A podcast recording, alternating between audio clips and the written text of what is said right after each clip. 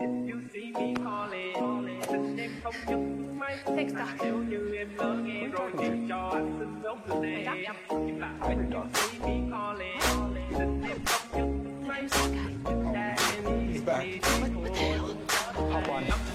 FC, the first MMA podcast in China.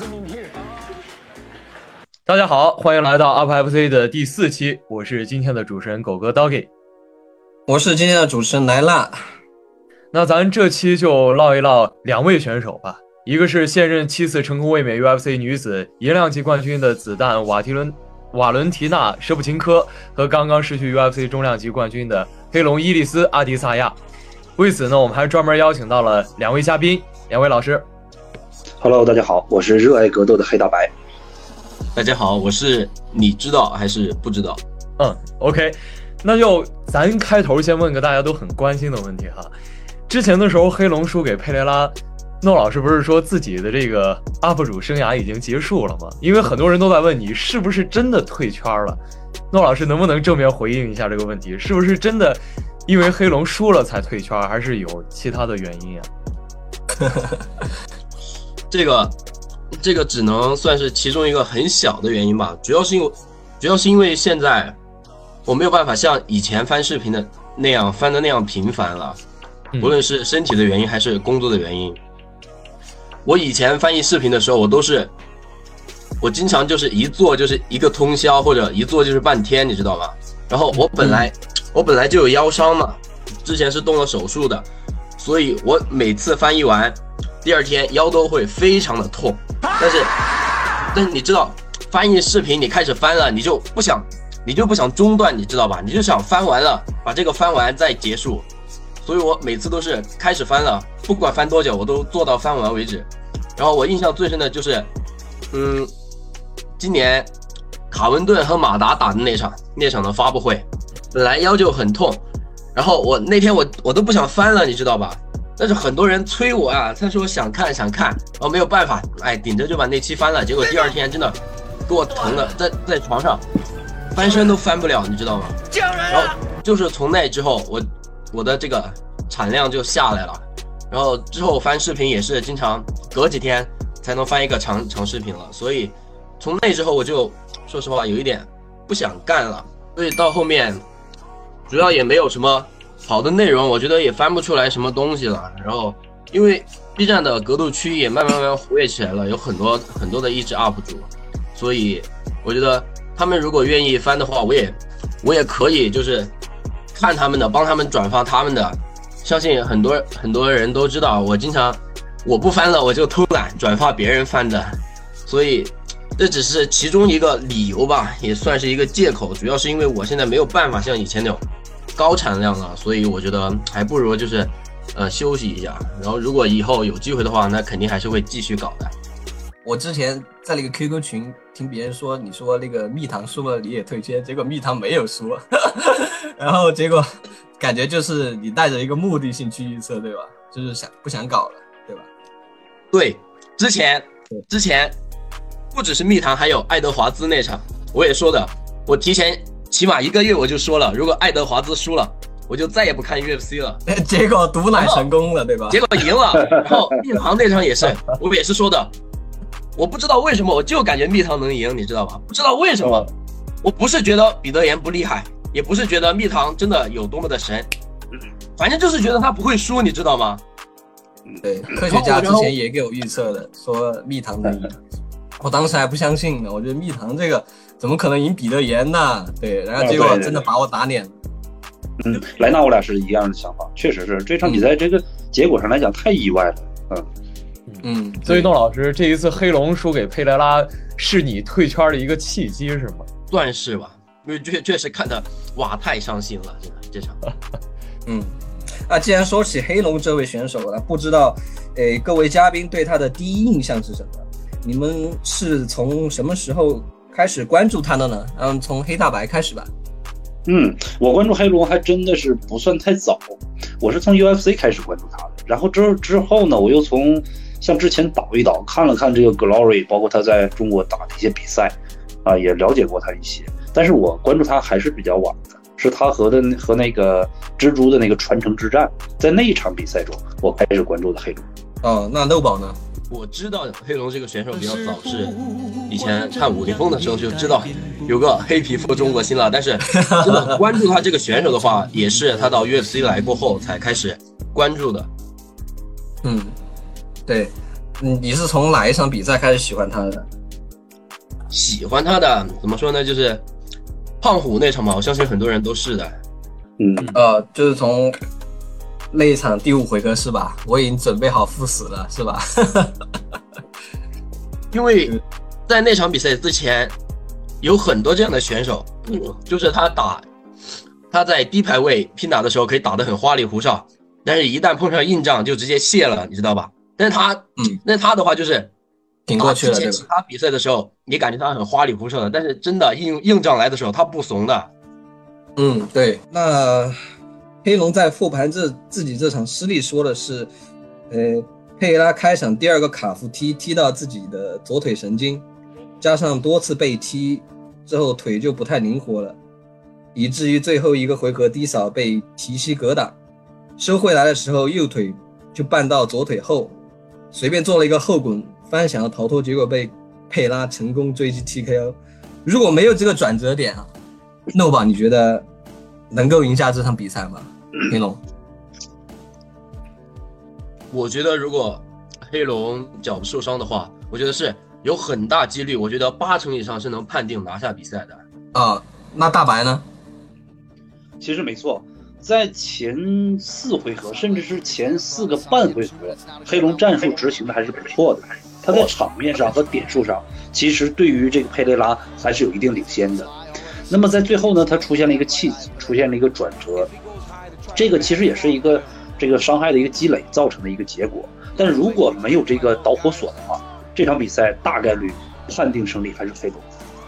嗯，那咱们刚才其实就是复盘了一下这个比赛。你看，说到复盘，他这个黑龙最后不是说这场裁判最后叫早吗？因为之前咱看刚才也提到胖虎跟这个胖虎打的时候，胖虎在最后十秒钟的时候都被这个黑龙打了三次，倒了三次，但是这个裁判还是一直让这个比赛继续。他就在问，就是为什么能给这个胖虎一点时间，确实不给自己一点时间呢？哪怕你给他五到十秒，有可能他都能从龙边逃脱。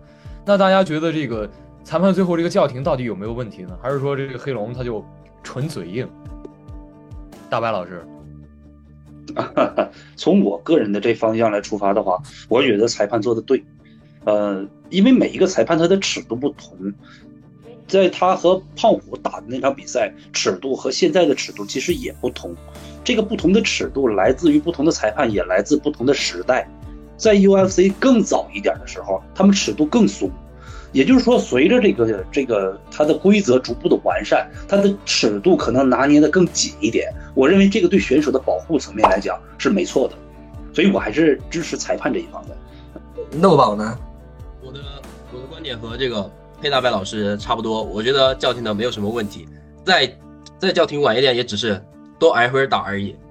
这个场和 黑和胖虎那场没有什么可比性，因为黑龙和胖虎那场，大家都知道他们不是那场打的非常血腥吗？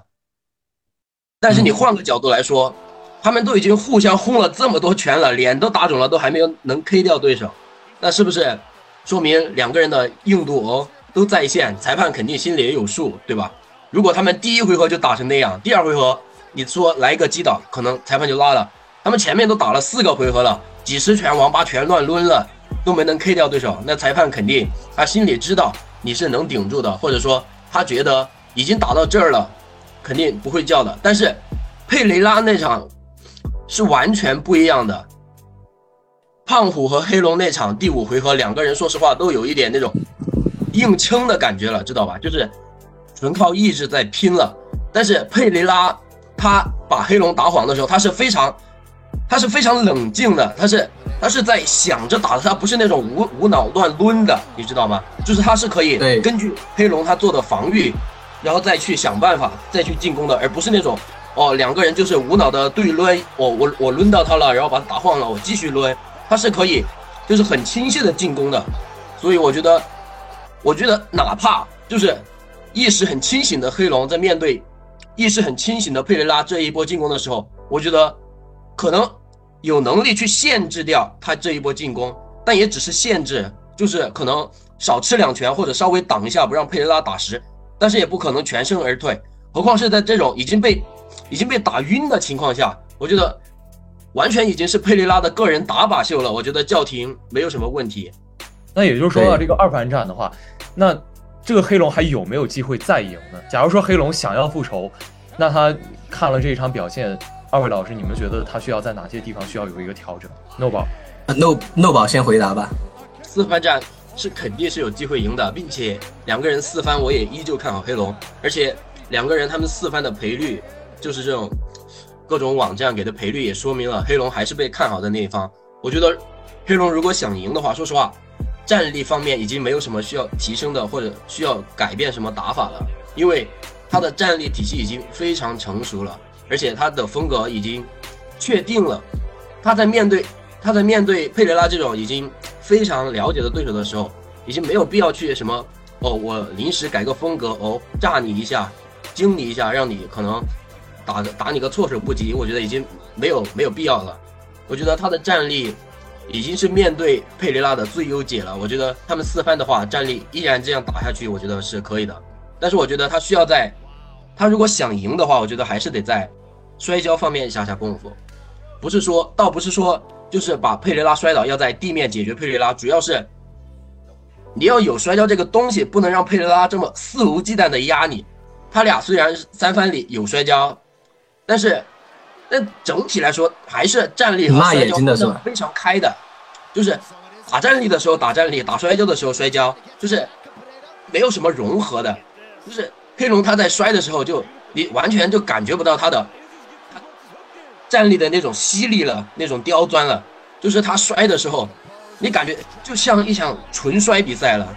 你看其他，说实话，黑龙的摔跤肯定比很多那种低排名甚至没有排名的那种摔跤手都要好，但是他他战力太好了，你知道吧？就是他想用摔跤的时候，他就得好像是两个不兼容的技能，你知道吗？用这个时候不能同时用这个，就是他摔跤的时候，他无法肆无忌惮的去击打。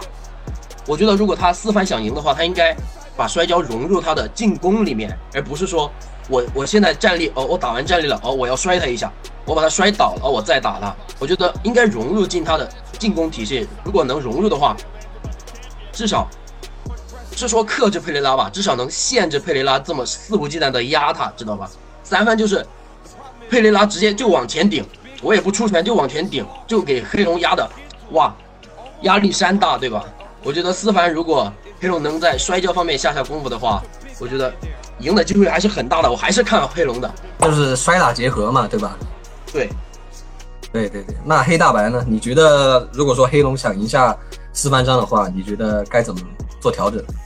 啊，嗯，我是这样考虑的，因为这两位选手啊，他们俩都是站立系出身，如果现在再去调整这个摔的这个技术呢，其实也是可行，但我觉得整体而言，对他们两个的这个促进和帮助可能不是太大。何况呢，呃，佩雷拉那个团队里边有谢叔，对吧？那那是一个那个摔柔的老将，所以黑龙如果想恶补这一块的话，不一定能赶得上佩雷拉进化的速度。我更多的是想看到黑龙在内围缠斗上和一些个内围击打上面的一些提升。通过他们的这个在 UFC 的一番战，也就是他们两个人的第三次对决，前不久的，我们能看到黑龙擅长打击的这个距离呢，属于中远距离，包括他的前手前手刺拳一般放的都很低，向上挑挑的非常快，可以直接刺破那个佩雷拉的这个双手防御。而佩雷拉呢，他最优的距离是中近距离，这个中近距离我指的是他们两位，可能对于别的选手来讲已经是中中远距离了。他的中近距离的左手的这个摆拳和右手勾拳非常重，所以两个选手的他的这个他他是属于一种错位的利害关系。一直想保持在中远距离的话，黑龙他他能做的不错，但是一旦被佩雷拉侵入到了这个中近距离，他就很危险。所以呢，如果说黑龙再多一项技术，我们把中近距离，对方侵入了我的中近距离的时候，我再贴上去，我贴上去不做实交，对吧？我不做这个强把，我做的是内围的一些个一些个缠斗和一些个内围的一些个一些个肘击啊、膝击啊等等这些内围打击技术。如果他能把这个提上高度上来讲，佩雷拉每一次近身的时候，他就会要小心。我们通过他俩的这个上一次的比赛能看到，黑龙非常忌惮佩雷拉进入他的这个他呃呃佩雷拉欺负他的这个中中近距离。但如果他能让佩雷拉忌惮。到了中近距离之后，黑龙还会迎上一个短距离，那么佩雷拉他的这个技术也会受到一定的限制作用。所以我想的，对于黑龙最容易的突破口在这里，还是在打击上，只是在内围打击上。嗯，后面的话四番战如果说搞基的话，我个人觉得哈，可能呃优势不会那么明显，可能还是在打击上。我觉得黑龙上一场他。赢的点可能也是在，就是前几个回合赢的点可能也还是在打击上，对吧？就刚才提到摔跤有一个很重要的点，就是有一个细节，我不知道大家有没有注意到，就是佩雷拉他的减重能力特别特别强，就是他在赛场上的那个体重比他之前称重之刚称重的时候那个体重会重很多很多。然后假如说不好摔，对吧？对，黑龙如果真的跟他玩摔跤玩地面，其实这是一个很大的威胁。就是他的体能会消耗特别特别快，所以假如说黑龙在四番战，他用这个地面方式来跟佩雷拉打，还真有可能没有特别大的优势。呃，也对，对，嗯，我也觉得搞基也是可行的。所以这个我觉得就是千万不要变成这一个地龙变地雷，地龙跟地雷的对决是吧？这就画风两个人开始搞基对吧？对对对。其实我们看这场比赛，看它的精彩之处，就是他们两个天花板一样的这个战力打击。而不是看他俩怎么去研究在地上。他们两个人搞基感觉有点辣眼睛。对对，嗯，呃，但是你说如果说呃明年的话，他们两个四番战的话，我不我我个人对他们两个他们地面水平能够到怎样一个层次，还是打一个问号，对吧？可能更多的还是以战力为主。好的，那我们就来说一下，呃，黑龙聊了这么久的话，那我们就。来说一下子弹吧，瓦伦蒂娜手斧琴科，我知道漏宝经常在那个 B 站啊发子弹级的图啊，嗯，你肯定很喜欢子弹嘛？那你是喜欢他是什么原因呢？嗯，是从什么时候开始喜欢他的呢？喜欢喜欢一个人需要原因吗？你俾个理由我唔该，爱一个人系要理由嘅咩？需要。确实长得漂亮，这确实是事实。身材也好，对吧？啊，倒不是因为那个，因为子弹他，我觉得子弹身上散散发出一种就是强者的气息那种，你知道吗？女王的气场，对吧？冠军相。单看单看气场的话，我觉得他比母狮都强很多。我觉得母狮有一点憨憨的，你知道吗？但是子弹的话，就是那种 往那儿一站，就有一种不怒自威的感觉，就感觉有气场，你知道，你知道吧？我就很喜欢这种感觉。他只要他只要不发病，我觉得他打比赛都是非常清晰的，你能感觉到他就像打游戏一样那种那种逐步逐渐瓦解对手的感觉，我很喜欢这种感觉的。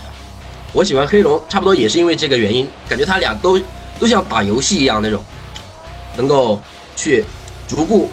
去先去吸收，先去了解对面的那种打法，吸收，然后再逐步适应瓦解对面，然后这种感觉真的像自己打一样，知道吗？就像打游戏一样，很爽。哎，我觉得子弹确实非非常有气场，反正他每一次称重我都不会落下。那黑大白呢？黑大白，你是对子弹姐的第一印象是什么呢？嗯，我对他的第一印象其实那个时候还比较早，他。我记得我最早关注他是他和是那个努涅斯的二番战，然后他以判以分歧判定方式然后输了这场比赛。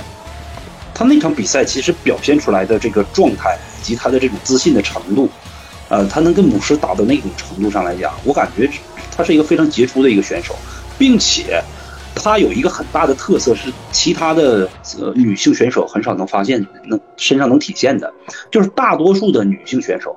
他们的技术都是略糙一些，跟很多的男性选手来比，他们的技术的确要糙一些。包括努涅斯，包括机械，嗯，我们其实能看出来他们有点糙。但是，但是作为这个子子弹的话，你能看出他的很多的动作细节以及战术思路非常的明确。都说女人可能比较感性，战术上面变化呀，等等等等，可能是随心所欲的。但是我们发现，哎，在子弹姐身上，她能展示出一种战术的一种克制感，这种克制感，我认为是一个王者之气。嗯嗯，对，我也赞同。嗯，呃，刚刚提到这个子弹姐，她这个王者之气，我不知道今年她拿到这个世界综合格斗大奖的这个年度最佳女选手奖项，各位怎么想？但是当时我看着网上，尤其是咱们微博呀，包括那个超话里面，很多人都说不服，因为就子弹今年他就跟这个泰拉桑托斯打了一场，而且还是有争议性拿下。当然，很多人都认为应该是张伟丽获这个奖。那各位你们怎么看？诺老师，嗯，虽然我很喜欢子弹，但是说实话，我也觉得他 拿今年这个最最佳女选手有一点，有一点名不副实的感觉。因为主要我觉得还是在出勤率这个方面，因为他今年只打了一场，对吧？然后其他几个冠军选手，其他两个女子冠军张伟丽和母狮都打了两场，而且母狮还是那种输了然后再赢回来，而且是双冠。我觉得无论是出勤率还是比赛含金含金量，我觉得都有 都有更好的选择。我觉得，所以就是虽然我很喜欢子弹，但是我觉得有更好的选择。嗯，那你觉得？那你觉得那个子弹姐跟桑托斯那一场，你觉得你觉得有没有争议？我觉得争议确实比较大。我觉得争议确实比较大。虽然我当时我看的时候，我 B 站我也在发动态，我也在开玩笑说。我发一条动态，我说这个桑托斯啊，他要 KO 子弹才能和子弹打平局。倒不是说桑托斯，我觉得桑托斯赢了，主要是子弹那场让我看的太上火了，你知道吧？就是子弹这个人，他有一点那种，也不能说是自负吧，就是有一点心高气傲的感觉，就是他知道桑托斯是一个摔柔非常好的选手。OK，那我今天就必须摔你。就比如之前打安德拉德的时候，你安德拉德力量大是吧？那好，我今天必须给你按在地上。就是哪怕我感觉子弹如果说开个玩笑，就是打铁血了，哦，就是你铁血拳很重是吧？那我今天必须跟你换两拳。他就是这样的，知道吗？如果如果他从一开局第一分钟开始老老实实打战力，完全控制全场，我觉得 五回合打完打个五十。五十四十五出来，我我都觉得没啥问题。但是他前三个回合，他老是主动去摔，然后陷入一个被动的局面，然后让桑托斯去尝试降服他。虽然他虽然他破了桑托斯很多次的降服尝试，但是总体来说他是被动的，知道吧？我觉得他已经丢掉了很多分了。虽然最后两个回合靠战力拉回拉回了一点场面，但是我觉得还是。就是有点太晚了。他如果从第二回合就开始调整过来，开始认认真真的，或者说老实的打战力，我觉得赢的都没啥问题。主要是他前三个回合尝试了太多爆摔，在跟在地面跟桑托斯耗费了太多的时间，自己陷入了太多被动的局面，拿背都被拿了几次啊，对吧？如果是其他选手比赛，你拿你被拿背了，说实话，你这局已经丢了。主要是他，主要是他，他反抗的非常积极，他无论是。在被拿背的时候，对桑托斯的击打，说实话比桑托斯还要主动一点，所以我觉得这可能就是裁判给子弹的原因吧，就是可能他哪怕是被动的位置，但是也很积极。但是呢，但是问题是这个被动的位置是他自找的呀，我觉得完完全没有必要，完全可以站立，就是正正常常打完的纯优势局，他非得去摔，然后搞得自己很被动，我觉得 就这个看得我特别上火。那你觉得那个头锤算不算犯规啊？那个头锤，我觉得，哎，无可厚非吧。比赛嘛，哎呀，这就是 MMA 嘛，总有意外，对吧？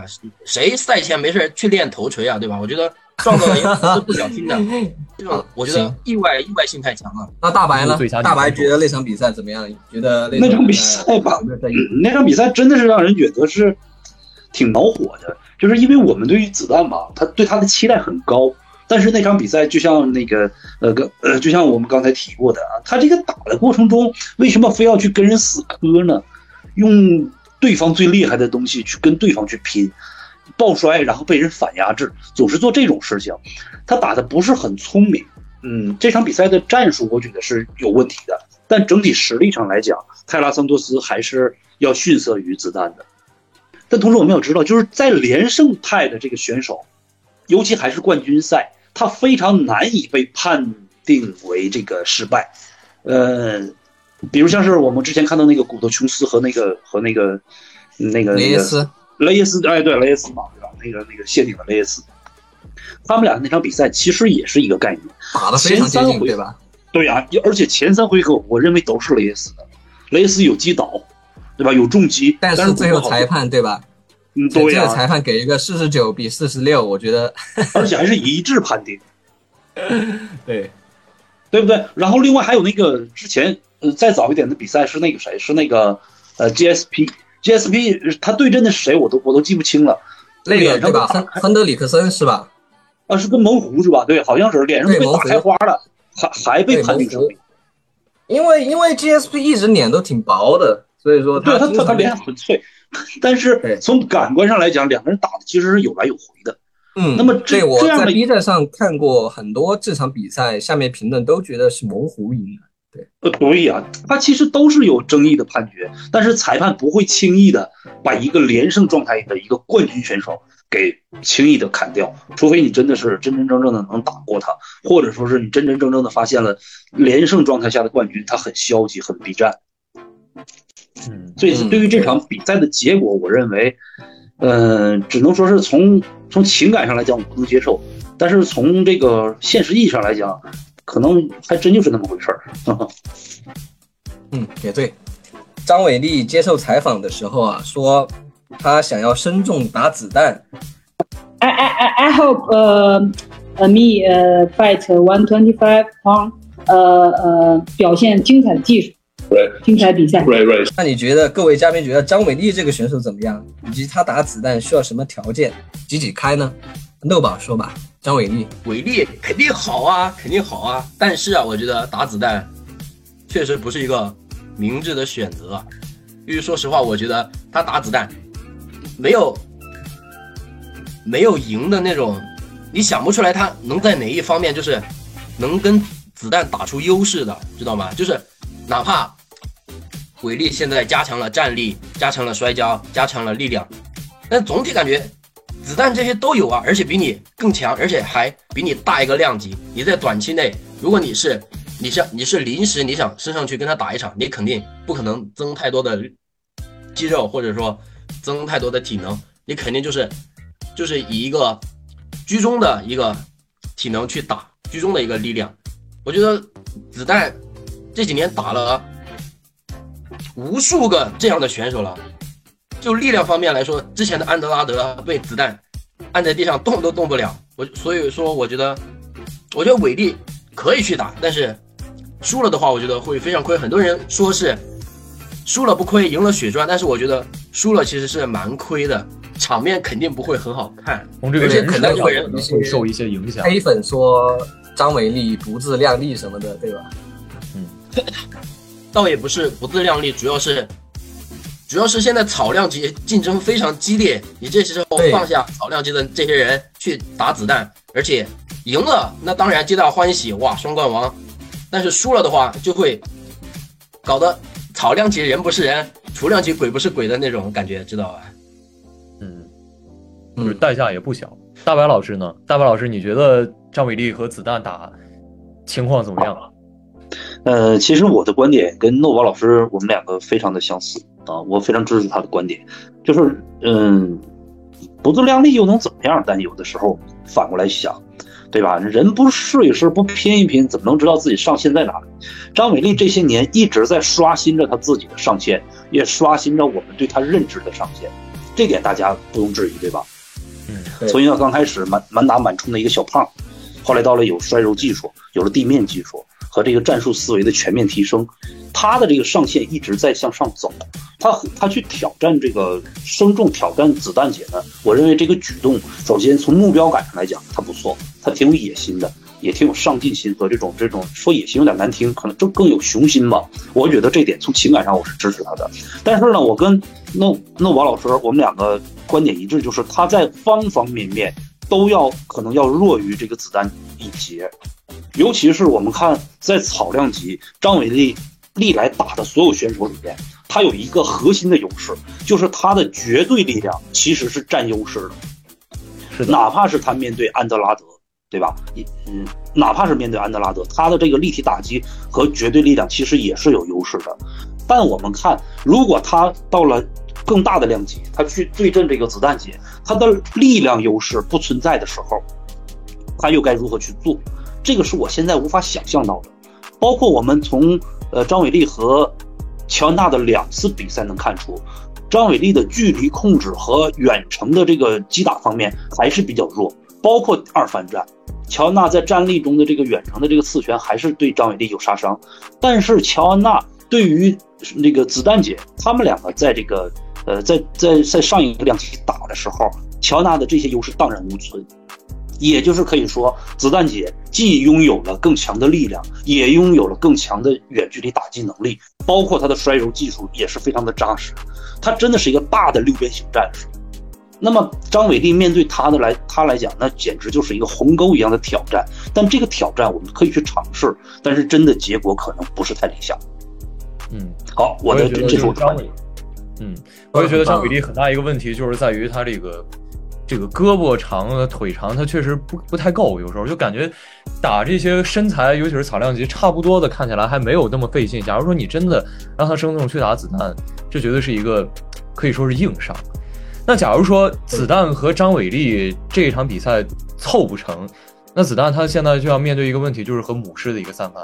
母狮是子弹姐的一个，也不能说永远的痛吧，就是他的一个痛点。那子弹他究竟能不能在他这个综合格斗生涯结束之前击败母狮呢？诺宝，你怎么看？我觉得，嗯，是有希望的，但是这个希望不是在他这边，是看母狮状态怎么样。太经典了，再来一场爆冷。就算，因为如果子弹想打，他肯定得升到。升到储量级嘛，对吧？母狮现在状态大家都知道。说实话，自从自从打完佩纳过后，有点半退休的，有点半退休的感觉了，就很难让人想象他有还有没有以前那种就是两个量级来回切换，两个量级来回卫冕的那种状态。他已经很久没有打过羽量级了，但是他的体重日常肯定还是在羽量级的那个。那个上下，他打雏量级，他之前之前跟佩纳一番的时候就说了，哎呀，减重出现了问题。那跟子弹打的时候，你本来本来说实话，体格就是母狮一个非常大的优势，在面对子弹的时候，如果你在减重方面出了问题，或者说你减重，哪怕你减下去了，但是你的状态不好，你在打子弹的时候也非常难受。但是子弹的话，我觉得子弹。应该不会出什么问题，主要还是母狮这边，母狮状态好的话，我觉得还是可以生吃子弹。但是如果它状态不好的话，我觉得子弹是有机会赢的。我反正也是支持子弹。嗯，大白老师，那大白呢？嗯，对于这场比赛来讲，其实我真的不太看好这个呃挑战者，因为呢，每一个量级它有自己量级的规则和自己量级更擅长的这种打法和方式。呃，如果说子弹升重上去，他还会有没有他在现在赢量级这么充沛的体能？这是第一。第二个就是在于这个羽量级啊，不是羽量级是吧？是雏量级，在于雏量级对手的这个体重以及打击贴合度，包括对手的这个拳脚的质量上来讲，子弹已经很久没有去尝试到那个量级上去了。他在这个这个这个赢量级统治时间比较长，所以他能不能恢复到之前？征战无量级的这个状态，这个我认为也是一个不太确定的因素。所以呢，结合之前诺宝老师说的，就是那个母狮那边可能会有一些状态，但我感觉，嗯，任何的跨级挑战，换别人级别的这种挑战，对于一个选手来讲，都是一个很大的不确定因素。我觉得这个不确定因素占为主导作用。就像刚才我不太看好张伟丽去挑战石口新科一样。啊，我同样也不也不太看好子弹去深入去挑战这个母狮啊，这个是我的一个观点。所以说呢，康纳最近不是说白纳拿也想把康纳和这个钱德勒组合一下，大家怎么看这一场比赛？钱德勒和嘴炮吗？对，我个人觉得，我看那个赔率上说都比较看好嘴炮，但是嗯，因为嘴炮比较适合打矮子，然后我觉得看嘴炮状态嘛，因为他已经很久都没有进药池了。如果说他真要打的话，估计还得嗯，对，进那个药检，然后再回来的话看状态。估计他这个状态，估计进轻量级也很难的，估计是在次重量级打。那次重量级打的话，可能我还是更看好康纳一点，因为康纳有臂展优势吧，对吧？对，而且康纳的防摔也够用，不知道诺宝怎么？嗯，钱德勒有一个很大的特点和康纳有点像，就是体能都一般。然后我感觉两个人，假如说疯狂输出两个回合，最后结果有可能还真是偏向嘴炮一点。嗯，诺宝呢？毕竟矮子杀手嘛，在面对钱德勒这种比较 比较短的选手的时候，还是有一定优势的。而且打了这么多年，打的都打矮子没输过，打高的没赢过。嗯，而且钱德勒，钱德勒他的突进有他的特点就是大开大合，在面对康纳这种精准的打击的时候，你那个下巴能不能顶住康纳一拳啊？对吧？你抡，你可能抡个。抡个五六拳，你可能打中康纳，但是你能保证你抡这一拳能把康纳给干躺？不太现实吧？康纳虽然被哦钻石 TKO 了，但是也是被憋在墙角哦，咚咚咚那么多拳才倒下。你钱德勒你就靠一个突进，你保证你能一拳 KO。但是康纳在你突进的时候，在你抡的时候，他可以打出很多精准的打击。只要我觉得钱德勒那个下巴。康纳只要擦中两拳，钱德勒就倒了，就晃了，起码四中对吧？不说不说，在他康纳，四中康纳的话，四中康纳，嗯，四中康纳，那这个，我觉得主要看康纳的速度吧，康纳的速度还在不在？我觉得他的精准应该不会出什么问题，但是还有没有在轻量级、羽量级的那种爆发、那种瞬发性、那种在对手出击的时候瞬间的、瞬间的精准的打击？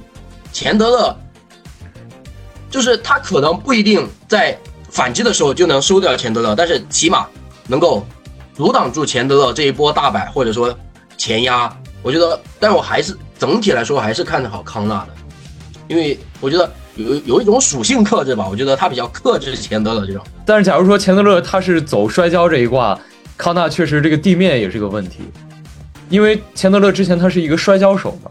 我觉得，我个人觉得钱德勒摔跤他是硬摔的，对，而且我觉得他钱德勒应该不太会去摔嘴炮。我觉得，对，因为说实话，他就算赢了康纳，对他之后的那种什么所谓的排名提升，或者说对冠军战的进一步追求，我觉得是没有什么提升的。我觉得他，我觉得他跟康纳打出一场精彩的比赛，一一场。载入史册的比赛就是这场比赛的意义了。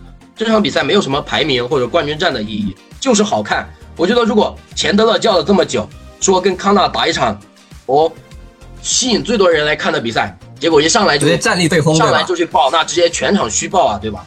我觉得如果你们要打，哦，你们两个就打精彩一点，对吧？如果前头的叫了这么久，哦，康纳来打一场刺激的，你你不是哦想？Entertainment 对吧？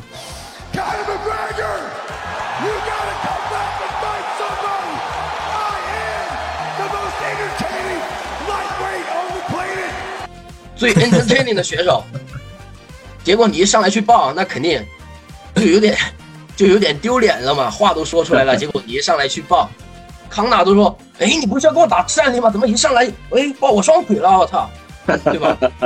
那肯定就 而且我个人觉得。康纳还是不那么好摔，其实真的。对，康纳其实没有想象中的那么怕摔，因为我们不能总用那个小鹰跟他对战的那个例子去看康纳被蹂躏到什么程度。那个小鹰他毕竟属于一个比较特别的一个神一样的存在。但你看，呃，其他的选手，包括这个康纳之前也遇见过一些个摔跤类型的摔跤手，门德斯对吧？对对，其实包括那个那个那个。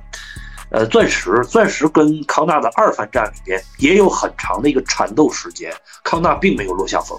嗯，他地面砸拳打砸的康纳挺疼，但是也没有说很难受，对吧？在地面还是待了很久。对，但是话话又说回来啊，我觉得，嗯，钱德勒跟康纳呃大概率还是跟乐宝说的一样，还是主要是打战力的。你想一下，这对吧？你们两个打金钱大战，对吧？红内裤之夜，你来摔的话，可能就有一点不太 entertaining 的，对，嗯嗯不太 entertaining。而且吧，刚才那个刀给说的一点，我就很很赞同，说他们俩体能都不太好。他们俩体能不太好吧，还有一点不同，就是康纳的体能是浪掉的，就是他要做一些个无效的一些个动作，比如像是后摆后摆腿啊、后扫踢啊等等等等，做这些无效的浪的动作，他他要去浪掉很多体能。然后呢，这个钱德勒他的这个他这个体能是废出去的，就是说他打出一些个很低效的，但是呢耗能又很大的一些拳，总是落空。所以他们两个体能的这种非战斗消耗倾向还不一样。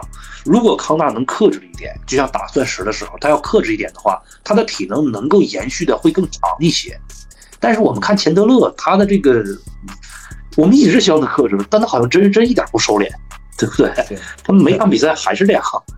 嗯，而且一康纳跟钱德勒，如果说打头条主帅的话，我靠，打五回合真不敢想象，我靠，我估计肯定不会打到判定这两个人。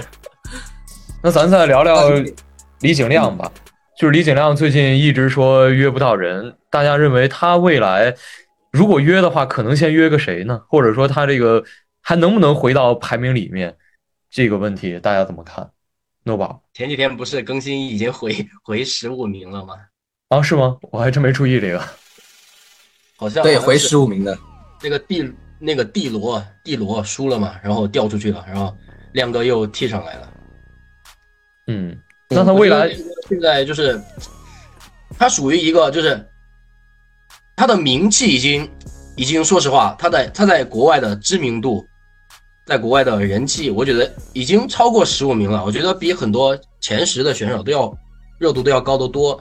这就造成一个问题，就是你热度那么高，对吧？但是你的排名，说实话不是很高，对排名的提升不是很大，这导致很多选手，他们虽然知道你热度高，但是说实话，你能带来多少金钱上的收益，对吧？因为这个讲到底还是钱嘛。我打你，要么就是无非就是两个，一是是排名能够让我离冠军战更近一步，二是你人气很高，可以让我我能能拿很多钱。亮哥现在就是属于人气高，排名低，但说实话，在票房这个方面还没有让人，还没有让其他选手能够到忽视他排名的地步，就是这就是一个比较尴尬的地步。因为亮哥本来也是一个硬货，如果亮哥是一个我挂在十五名的水货，谁打谁有的那种，那肯定人人都想捡他打。但是现在就是没有人有把握能够我稳吃亮哥，对吧？大家都不想挑这个硬骨头啃，所以亮哥就只能看能不能找机会。